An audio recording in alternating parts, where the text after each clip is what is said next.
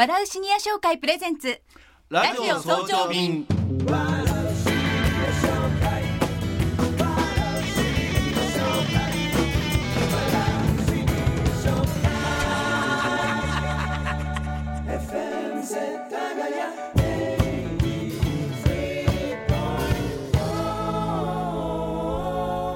おはようございます。笑うシニア商会のスマイル生ためです。おはようございます FM 世田谷武藤真理です笑うシニア商会プレゼンツラジオ早朝便新しい一週間が始まりました今日も世田谷から元気を発信していきます生ためさん今週もお願いしよますろしくです。はい。暑いですけれども生ためさんは何か暑さ対策熱中症対策などあされてます？危ないですよ。救急搬送されてる方が日本で、えっ、と、確か2万2千人超えてますよね。えー私はね、もう無理をしない。それからやっぱり水はね、あの、寝ながらでもね、こまめに取る。寝ながらね。はい。あおトイレ近いんですけどね。まあでもそんなこと言ってられないですからね。そうそうそう。は皆さんも気をつけてください。はい。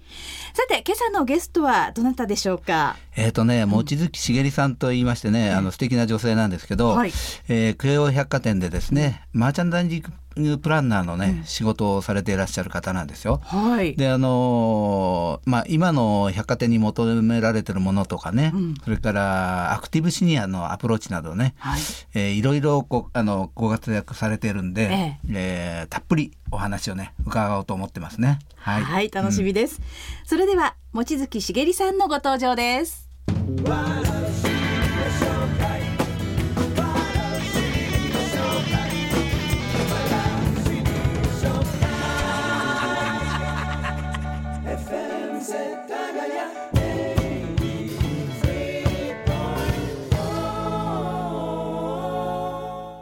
それでは本日のゲストをご紹介します。望月しげりさんです。おはようございます。おはようございます。よろしくお願いいたしよろます。しくお願いいたします。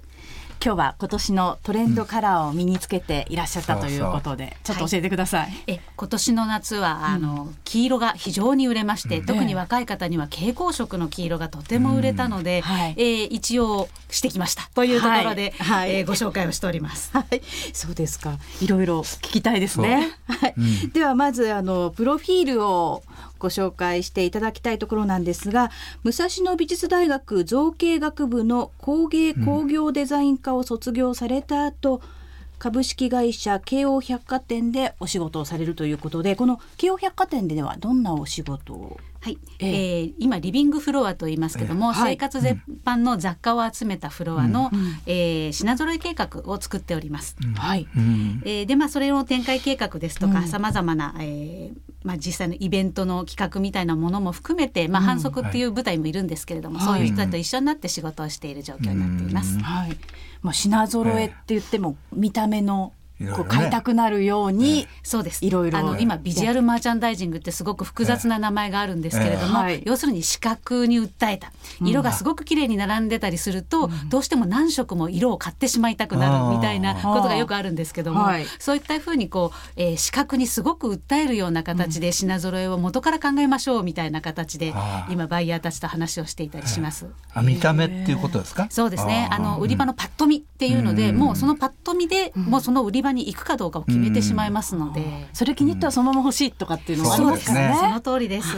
でデザインの方ももともとうん。勉強もされてたということで、そうですね。はい。なので、えっ、と布物のデザインですとか、はい。食器のデザインですとか、もともと大学時代からもうすでにあの布物のデザインの方を始めておりまして、企業さんにい。ろんな柄を売ったりとかをしておりましたので、ええ。そういった形でまあデザイナーから仕事を始めて、でまあ本当にたまたまなんですけども、百貨店の方に入社することになって、えで最終的にまあ品揃え計画を作るようになったという形になっています。はい。ね。その他国際機関日本 ASEAN センターの依頼で ASEAN 各国の日本へ輸出を希望している企業の商品アドバイザーも務めていらっしゃるということで、いろいろご活躍でいらっしゃいます。はい。で今ね美大の造形学部のご出身ということなんですが、実際あの京王百貨店のこのリビングフロアでのねお,、うん。お仕事を始められたわけですけど、はい。えーこれあのどういうきっかけで、えーその今のなんですかねあの学生時代造形えー学部。ああうん。学部でね、あのやられたということですけどそれからどういうような仕事とか今やられてるんですかね？えっ、とですね、もともとそのまあ美大の時にあの、はい、もうデザイナーの仕事を始めていましたので、うん、あんまり就職する気が実はなくてですね、うん、えー、デザイナーでそのまま行ってしまおうかなって実はすごく甘い考えを持っていたんですけども、えー、周りの人にそれはあまりにも甘いぞと、えー、一度ちゃんと企業に就職をして、えー、考え方をきちっと学んだ方がいいよっていうことなのでちょっと人に紹介をしていただいて、うん。はい、自分の作品を背負ってってあの就職試験ではなくて作品を見てもらいながら、うん、えー、仕事したいんですけどって言ったらあの運よく採用していただきまして、うん、ただそこからあの仕事を自分で作るようにって言われまして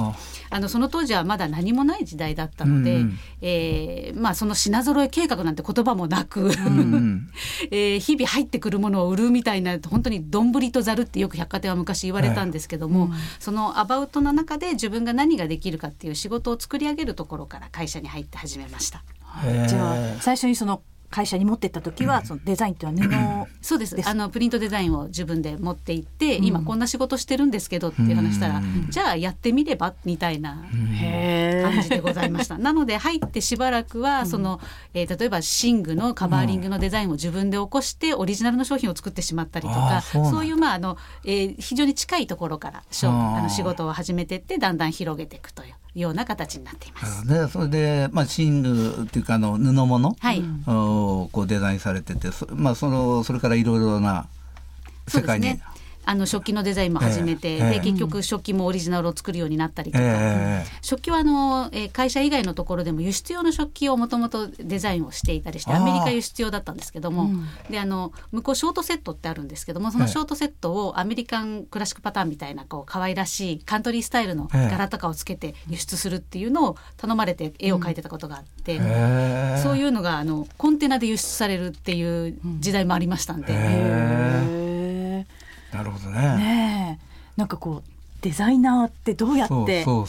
デザインしていくんだろうとか思いますけどね。ねもうあの今はコンピューターが主体になってしまったので、えー、コンピューター使えないとデザイナーになれない状態になってるんですけど昔はみんな手書きだったので、えー、それこそ机の上で絵の具さえあればっていうような時代でございました。えーこじゃ自分でイメージしたものを描くそうですね。でもちろんデザイナーなので勝手に自分の作品を作ってるわけではないのでもちろんオーダーがいろいろあって、はい、手直しもありみたいなあやっぱりこう自分の作品っていうのと商売にするっていうのは。もう全く別物です。ある意味では妥協しなければならない部分もたくさんありますしでもその中でベストはどこかっていうのを探していくというようなのがデザイナーの仕事だと思っております。なるほどね、うん、そっか。面白いですね、うん。あの今も少しお話をしていただきましたけれども、うん、そうすると京王百貨店では主にどんな商品を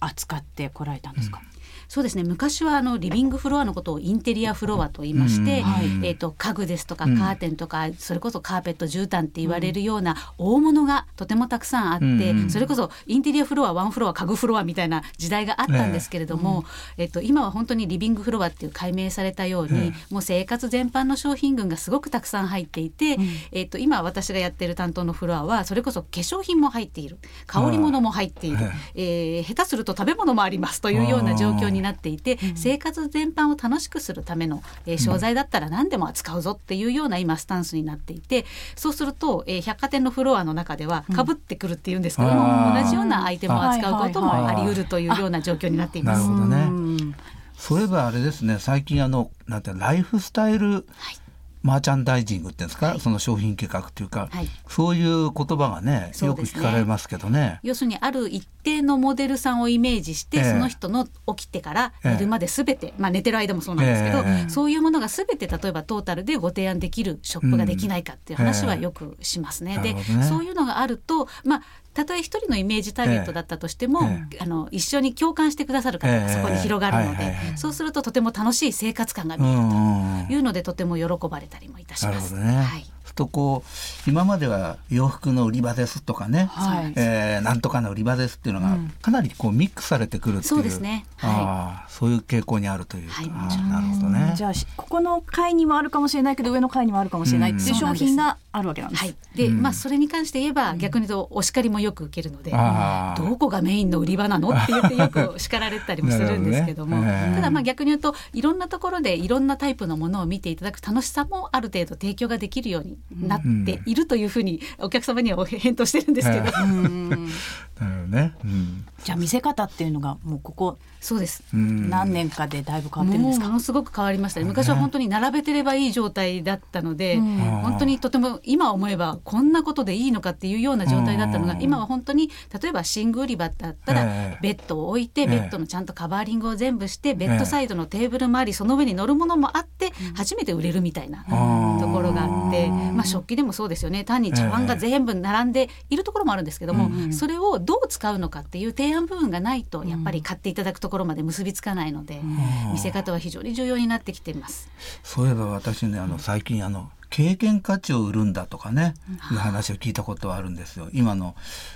こう物がただ並んでるだけじゃなくてこれを使うとこんななんか暮らしが豊かになりますよとかそうですよね。そこ本当にあの感じさせる。おっしゃる通りで、ええ、あの例えばバーベキューセットを売りたい時に、うん、昔だったらバーベキューセットボンと置いて買ってくださいって言ったのを、うん、今はバーベキューセットの床にチェアもあってクーラーボックスもあって、うん、で下手すると食品から借りてきてそこに冷たいものも入れたりなんかして、でこんな楽しいパーティーがこれで開けますっていう提案をすると買っていただけると。なるほどね、はい、でそれ全部買っていただけるお客様もいれば、うん、じゃあこの中のこれだけくださいっていうような一つだけ、はい、クーラーボックスだけお買い求めいただくお客様もいらっしゃるんですけど、うん、やっぱりイメージが広がるっていうのはすごく買い物する上で重要に、もうそこで本当にドキドキワクワク感がないと、ものだけではもういらないと。なるほどね、えー、バラウシニア商会プレゼンツラジオ早朝便。今朝は京王百貨店商品製作担当の望月茂さんをゲストにお迎えしています。そうですね。あのもう百貨店ってなんか聞いてるとこう生活ネタのね宝庫だっていう感じがするんですけど、うん、あの京王百貨店さんの場合にはあの、まあ、お客様の層の特徴なんかがあるんですか？そうですね。うちの百貨店は、あの全国的にご年配の方がとても多いというふうに言われておりますし、実質的にあの、えー、ご年配の方がとても楽しんでいただけるような百貨店の作りになっております。えまあ、60代中心っていう形で、ただ今60代の方がですね団塊の世代がもう、えー、非常に増えてきてからはすごくおしゃれでアクティブな方が増えてきているので、そういった意味ではあの、えー、昔はとても悪い言い方で年寄り百貨店なんて呼ばれたりもしたんですけども、昔からじゃあその傾向あったわけそうですね。割とあのご年配のあの百貨店全体がですね、はい、本当はもともとご年配の方にお金を落としてもらってるあの作りになっておりますのでどこもそうなんですけども、えー、ただそれだけだと、えー、倒れていってしまいますので、あのただその方たちを大事にしなきゃいけないっていう考え方が、その単にあのえー、どんどんどんどんその人たちに引きずられるんではなくて、うん、より若返ってリフレッシュしてもっとこんなことをっていうような提案ができるような形でっていうふうに、まあ、今は考えて、うん、まあ、60代中心と言いながらもアクティブで、うん、えー、行動的な人たちをっていうふうな形で今考えています、し実際に来ていただいております。またあの慶応さんってなんていうあの私聞いたことあるんですけど、はい、新宿の百貨店まあいろんな百貨店がね、まあ、こういう言い方いいのか悪いのか勝ち組負け組とかあるんじゃないですか、はい、勝ち組って言われてますよね。えー、それはちょっと古い話になるんですけどね。うん、えー、はい、いえいえ、あの、まあ、新宿戦争なんていう時代がちょっとありまして、えー、その時に要するに住み分けができたっていうところで、えー、結局百貨店ってみんなどこも同じ、えーと、お客様を思っていて買い回りをしていただくことが多いので、その中で、まあ、どこを、えー、強くしていくか弱くしていくかとかいうところでうちは、まあ、ご年配の方にとっても支持を多くいただけたので、まあ、生き残れたというような、まあ、うちは新宿の中では小さい方の百貨店に入りますので、そういった意味でもある程度きちっとした基盤がそこでできたという形になっております。ただまあそうは言っても、あの60代の方だけではなくて今4 5 0代の人に非常にアプローチもかけておりまして、えー、その60代の方の若々しさと4 5 0代の持ってる人の若々しさがやはりちょっと違うので、その辺も合わせて力を入れているところです。その辺のねこうまあその4 5 0代の方へのアプローチとか、うん、あのシニア層へのアプローチとか、うん、まあかつてのね。であのどういうこう基軸っていうかポイントを抑えながらやってるんですか？そうですね。もう4 5 0代の方はもうマインドが、えーといわゆるヤングとかキャリアとか言われる人と全く変わらないんですね。なので着るものもサイズさえ合えばそのテイストできっちりいかれるのでまさにそうですね。はい、あのそのままお召しいただけるように、なのでサイズグレーディングだけをきっちり直していってあのより美しく見えるようにとかいうふうに変えたりとかもしておりますし。で逆に言うとシニアの方は、えっと、そんなに派手なものは嫌なのよ。でもトレンドは欲しいのっていうので、ね、例えば今年なんかは黄色が流行りましたけども、えー、黄色をちょっと柄の部分に使ったりするとあのご年配の方でも楽しんでお召しいただけるので、あのもともとプリント好きのあのご年配の方に向けて、そういうちょっと色のアクセントを入れたりっていうような形の転換をしたりっていうようなことをこまごましております。そういうことか。いろいろあるな。ねやっぱこうあまたあのまあ今のこう季節感とか、はい、そういうことも意識したり。そうですね。あの歳時期はどうしても失われがちで、小さなお子様が本当にいらっしゃれば、あの、えー、ひな祭りだのそれこそ鯉のぼりだの、えー、七夕だのってあ、あの楽しんでいただけるんですけれども、なかなかあの、えー、それこそ60代になって夫婦2人だけになってしまうと、何を今更七夕っていうふうに言われてしまうと寂しいので、せめて百貨店に来て七夕を楽しんでいただいたり、えー、ひな祭りを楽しんでいただいたりで私なんかは最近花見を百貨店でしてもらおうよっていう話をよくしているんですけども、ね、なので例えばウィンドウですとか、あの大きな、えー、総合ディスプレイのところでは、えー、桜を持ち込んで、まあ、百貨店に来て花見をしてもらおうっていうような企画をしたりっていうような形で、えー、考えたりもしております。まあなんかあの気づきがね、あのいただけるっていうんですかね、うんそうだってこうあの結構あのあのお店の中入ってずっと立ち止まってそういうディスプレイ見てる人いますよね。そうですね。ねはい、うん、すごいな。あとね、うん、こうイベント的なものがあったりとか。そう。うん、そうですね、うん、イベントは今すごく増えています。まあ百貨店に物を買いに来るだけではあまり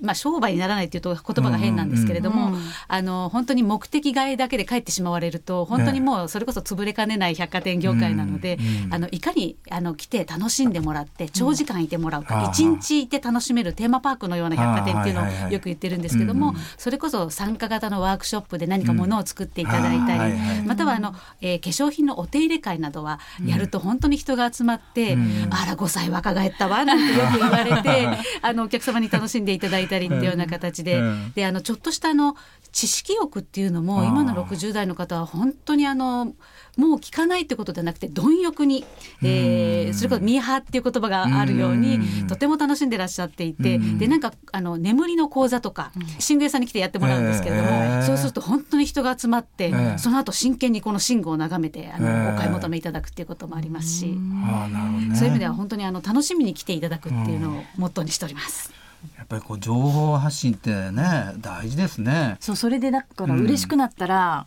うん、やっぱりちょっと多めに買い物しちゃったりしますよね。もうドキドキワクワク感がなければ物が売れないっていう状態なので、まあ食べ物一つとっても、あらこれは食べたことないわとか見た目な綺麗なケーキで食べたことがなければ、じゃあ買って帰ろうっていうような、本当にそういう一つ一つのことがもう情報でもあり。今この物もさ、はい、そういうねなんかストーリーがね、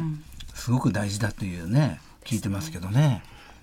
本当にお買い物に行ってワクワク、ドキドキ。ねできたら本当にそれでまたルンルンして帰る。そうですね。で帰って例えば、うん、あの娘さんとかに、はい、今日こんなもの買っちゃったのよって言ってもらえるととても嬉しいなっていうふうに、ね、はい、じゃあそうすると私も行ってみようかしらっていうことになりますもんね。はい、お父さんなんかでもさ、うんパパちょっと今日のちょっと派手かもしれないなんてだけど似合うよなんて言われたらね 嬉しいよね。うん、うん、そうか。ねあのいろいろな本当にシニアへのアプローチもずっとされているということで、当品揃えもたくさんその上の世代に向けてのあるなというのを百貨店行くと感じますけれども、そうですね。まあ、あのうちの京王百貨店の場合はやっぱりあのウォーキングシューズみたいな。すごいですね。やっぱり足の悩みって多分ご年配の方はどんなに上がかっこよくても足が決まらないってよくおっしゃられるんですけどやっぱりハイヒールはもう履けないわ。でその時にやっぱりスマートに見えて足が痛くない靴とかそういうのをご提供するととても喜ばれたりとかしますしあとご年配の方はやっぱりパンツ着用率がとても高くてですねやっぱり行動的でいらっしゃるっていうこともあると思うんですけどもそういう時にやっぱり自分の体が綺麗に見えるパンツ。パンツあのどうしてもご年配の方だとお尻を隠してしまったりするのをお尻を出して履きたいのみたいなところを伺った時に そのカッティングで綺麗に見えるようにっていうのを考案したりっていうのもしております。ね、あのウォーキングシューズのコーナーいつもね皆さん。お客さん多いですよね。いらっしゃいますね。ねあの残念ながら今日はお時間が来てしまいましたので、うん、この続きはまた来週伺いたいと思いますのでよろしくお願いいたします。今週のゲストは京王百貨店商品制作担当の望月茂さんでした。ありがとうございます。ありがとうございました。望月さんのお話。そう。面白い。深いですよ。面白いですね、うん、であの僕思ったんだけどこのお話伺っててですね、うん、やっぱりこのまあ、今あのいろんなものが若者中心で今まで動いてたけど、はい。うん、今度大人がこう作っていくんだなってだから大人の生活デザインっていうの、うん、そういうものが変わる予感っていうのはね、うん、感じましたね。だってお金持ってる人たち多いかもしれないからどんどんそういう人たちにね買ってもらって。そこにちょっとね、あのこう照準を当てて、そ先ほどお聞きしたワクワクドキドキ、はい、ねこれをもっともっとね、はい、あのうん訴求したらおそらく日本の景気も良くなるかなってね。そう、変わるかもしれませんね。うんうんうん、そんな感じ。はい、ではここでお知らせです。おなじみとなっております笑うシニア紹介企画のイベント。大人たちの Joyful Night at 玉川。次回はダンシンやジャズエンターテイメント。聞き惚れるジャズボーカルと軽快トークと題し9月27日金曜日に開催いたします場所はもちろん玉川高島屋ショッピングセンターアレーナホールです玉川高島屋ショッピングセンター1階のカフェ風景で前売りチケットの優先販売を8月1日から8月4日まで行います。こちらも楽しみですね。そうなんです。あのね、はい、ダンシン屋さんってね、うん、まあ日本を代表するまあ、ボードビリアンっていうんですかね、うん、うん、こういう方ですからね、はい。えー、なんかこうまた発見があるんじゃないかと思いますよ。うん、はい、うん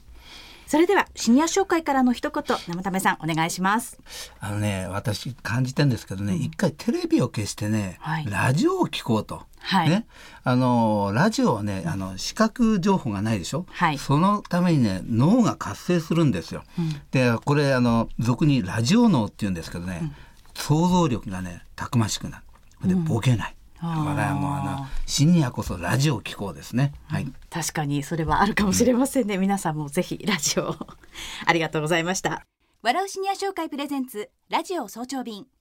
笑うシニア紹介の提供でお送りしました。